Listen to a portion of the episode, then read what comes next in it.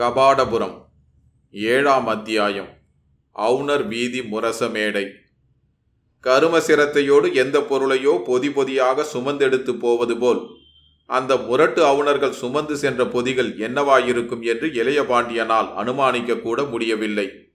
அந்த இரவில் புறவீதி வழியே வானலாவி நிற்கும் கபாடங்களை நோக்கி அவர்கள் நடந்து சென்ற காட்சி பெருமலையை எதிர்த்து சிறு கருங்குன்றுகள் விரைவாக உருண்டு செல்வது போல் இருந்தது. எதை சுமந்து கொண்டு இப்படி கபாடங்களை நோக்கி போகிறார்கள் இவர்கள்?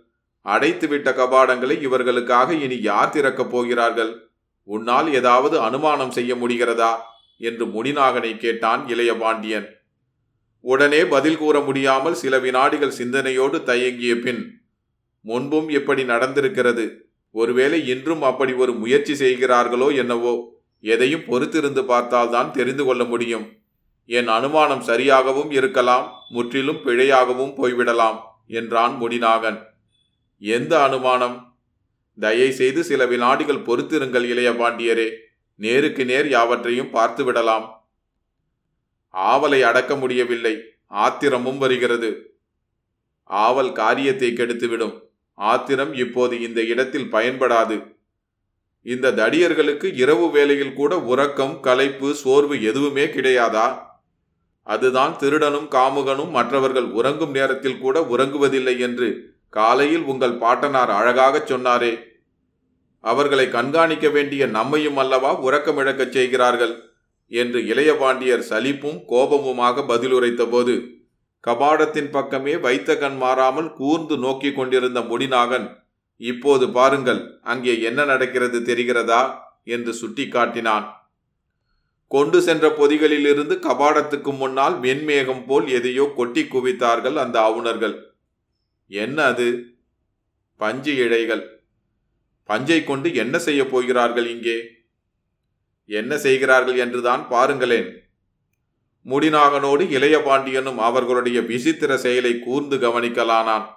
பொதிகளை எல்லாம் அவிழ்த்து உதறிய பின் கபாடங்களில் கீழிருந்து வரிசை வரிசையாக குமிழ்களில் இணைந்து தொங்கிய வெண்கல மணிகளை பக்கத்துக்கு இருவர் வீதம் நிமிர்த்து பிடித்து உள்புறம் இருந்த நாக்குகளையும் மணிகளின் உடல்களையும் நடுவே பஞ்சு இட்டு திணித்து ஓசை எழாதபடி செய்தனர் அவர்கள்.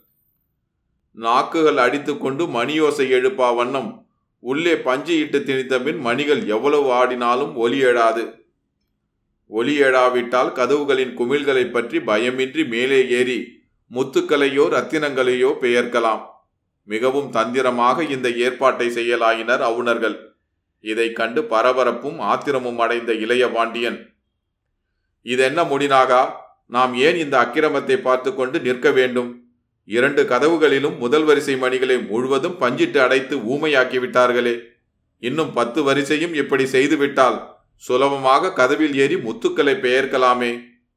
இருபது வரிசை பஞ்சு திணித்து விட்டால் மேலே இருக்கும் ரத்தினங்களை கூட பெயர்த்து விடலாம்.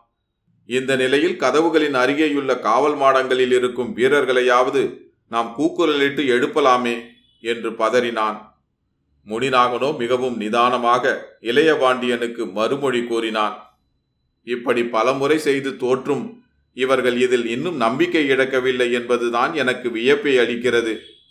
கொக்கின் தலையில் வெண்ணெயை வைத்து பிடித்து விடலாம் என்பது போன்ற முயற்சி இது. இதில் அவர்கள் காரியம் ஒருபோதும் நிறைவேறாது. என்ற முடிநாகனின் வார்த்தைகளை கேட்டு இளைய பாண்டியனுக்கு கோபமே வந்துவிட்டது.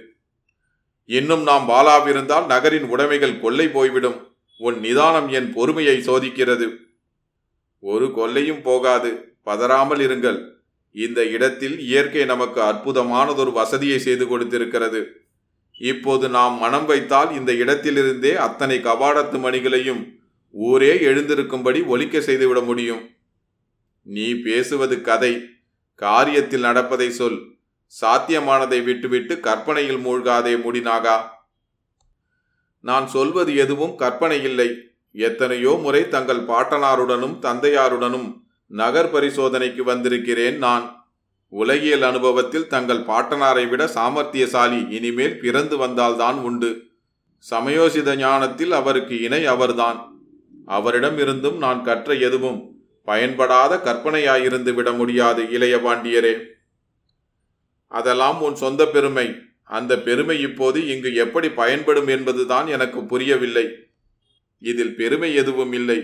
எல்லாமே அனுபவமும் ஞாபகமும் தான் நாலைந்து தடியர்களாக இருக்கும் அவர்களை அருகில் போய் எதிர்க்க இப்போது நம்மால் ஆகாது. தேசாந்திரிகளாக தோன்றும் நம்மை ஈவு இரக்கமின்றி கொன்று போட்டாலும் போட்டு விடுவார்கள் பாவிகள். காவலர்களை எழுப்ப நீங்கள் இங்கிருந்து கூக்குரலிடுவதும் பயன்படாது. எனவேதான் நான் இந்த யோசனையை செய்தேன் என்று கூறிக்கொண்டே கீழே குனிந்து வருமன் வருமனான புன்னைக்காய்கள் ஐந்தாரை பொறுக்கிய முடிநாகன் அவற்றை கனவேகமாக அருகில் இருந்த புன்னை மரங்களை எல்லாம் நோக்கி ஓசை எழும்படி வீசினான். காய்களை வீசியதும் அந்த புன்னை மரங்களிலிருந்து பேர் ஓசையோடு புயல் எழும்பியது போல் கத்தியபடி பறவைகள் மேல் எழும்பின. பெரிய பெரிய சிறகுகளையுடைய அந்த கடற்பறவைகள் பெரும் கூட்டமாக பறந்து போய் எதிரே இருந்த கபாடங்களின் குமிழ்களில் அமர்ந்ததும் கணீர் கணீர் என்று நகரையே எழுப்புவது போன்ற மணி ஒலி பிரளயம் அதிசயமாய் நிகழ்ந்தது. கீழே சில வரிசை மணிகளில் மட்டுமே அவர்கள் பஞ்சு திணித்திருந்தனர். பஞ்சு திணிக்காத மேல் வரிசையின் மற்ற மணிகளில் எழும்பிய ஒலியே செவிகளை அதிரச் செய்தது. கொலைஞர்கள் பஞ்சு பொதிகளை போட்டுவிட்டு ஓட்டம் எடுத்தனர் மணியோசையோ நிற்காமல் அவர்களை துரத்தியது. இந்த கடற்பறவைகள் பகலில் மதிலிலும் கதவு குமிழ்களிலும் தான் அமர்வது வழக்கம். இரவில் மரத்திலிருந்து இவற்றை கிளப்பிவிட்டால் எப்போதும் உடன் இறை தேடும் வழக்கமான மாற்றிடமாக எதிரே மிக அருகில் இருப்பவை மதிர்ச்சுவரும் கபாடங்களுமே. இவை கபாடங்களின் குமிழ்களில் அமர்ந்தால் மணி ஓசை கிளர்வதை நான் பலமுறை கேட்டிருக்கிறேன். அதுதான் இதன் நுணுக்கமே தவிர இவற்றிற்கு நான் இப்படி செய்யும்படி மந்திரம் எதுவும் போடவில்லை இளைய பாண்டியரே. என்று முடிநாகன் அதை சாதாரணமாக விளக்கினாலும் மந்திரம் போட்டு அனுப்பியதால் தான் அந்த பறவைகள் அப்படி செய்தன போல் இளைய பாண்டியனுக்கு அது ஒரு அற்புதமாகவே தோன்றியது. இந்த சாதுரியமான சிந்தனைக்காக முடிநாகனை திரும்ப திரும்ப பாராட்டினான் அவன். ஆனால் முடிநாகனோ அந்த பாராட்டெல்லாம் பெரிய பாண்டியருக்குரியவை என்று பணிந்து வினயமாக தெரிவித்தான். பறவைகள் மணி ஒலி எழுப்பிய சிறிது நேரத்துக்கெல்லாம் கோட்டை காவல் வீரர்கள் வந்து கூடிவிட்டதனால் கபாடங்களை பற்றிய கவலையை விட்டுவிட்டு ஓடிய அவுணர்களின் வழியில் அவர்களை பின்பற்றி மறைந்து மறைந்து நடந்தனர் இளைய பாண்டியனும் முடிநாகனும் புறவீதியில் தாங்கள் குடியிருப்பிற்கு அண்மையில் இருந்த முரச மேடையின் அருகே சென்றதும் அங்கே இந்த அவுணர்களை எதிர்பார்த்து வேறு சிலரும் காத்திருப்பதை தொலைவில் இருந்தபடியே கண்ட முடிநாகன் இளைய பாண்டியருக்கு அதனை சுட்டி காட்டினான் இருவரும் மறைந்து நின்று அங்கு மேலே நடப்பதை கவனித்தனர். வீதியின் முகப்பில் மாபெரும் மேடையிட்டு மிக பெரியதாக அந்த முரசத்தை கட்டி நிறுத்தியிருந்த அவுணர்கள் அதை எந்த நோக்கத்தோடு அங்கே அமைத்திருக்கிறார்கள் என்ற ரகசியமும் அன்று இளையபாண்டியனுக்கும் ஒடிநாகனுக்கும் தெரிய நேர்ந்தது. அவர்கள் பார்த்து கொண்டு நின்றபோதே முரச மேடையின் அருகே நின்ற அவுணர்கள் நில ஒளியில் திடீர் திடீரென்று மாயமாக மறையலாயினர். கூர்ந்து நோக்கிய போது முக்கால் பனை உயரத்திற்கிருந்த அந்த முரசத்தின் கீழ்வாகத்தில் பிறருக்கு தெரியாத வண்ணம் சாதுரியமாக ஒரு சிறிய நுழைவாயிலும் இருப்பது தெரிந்தது.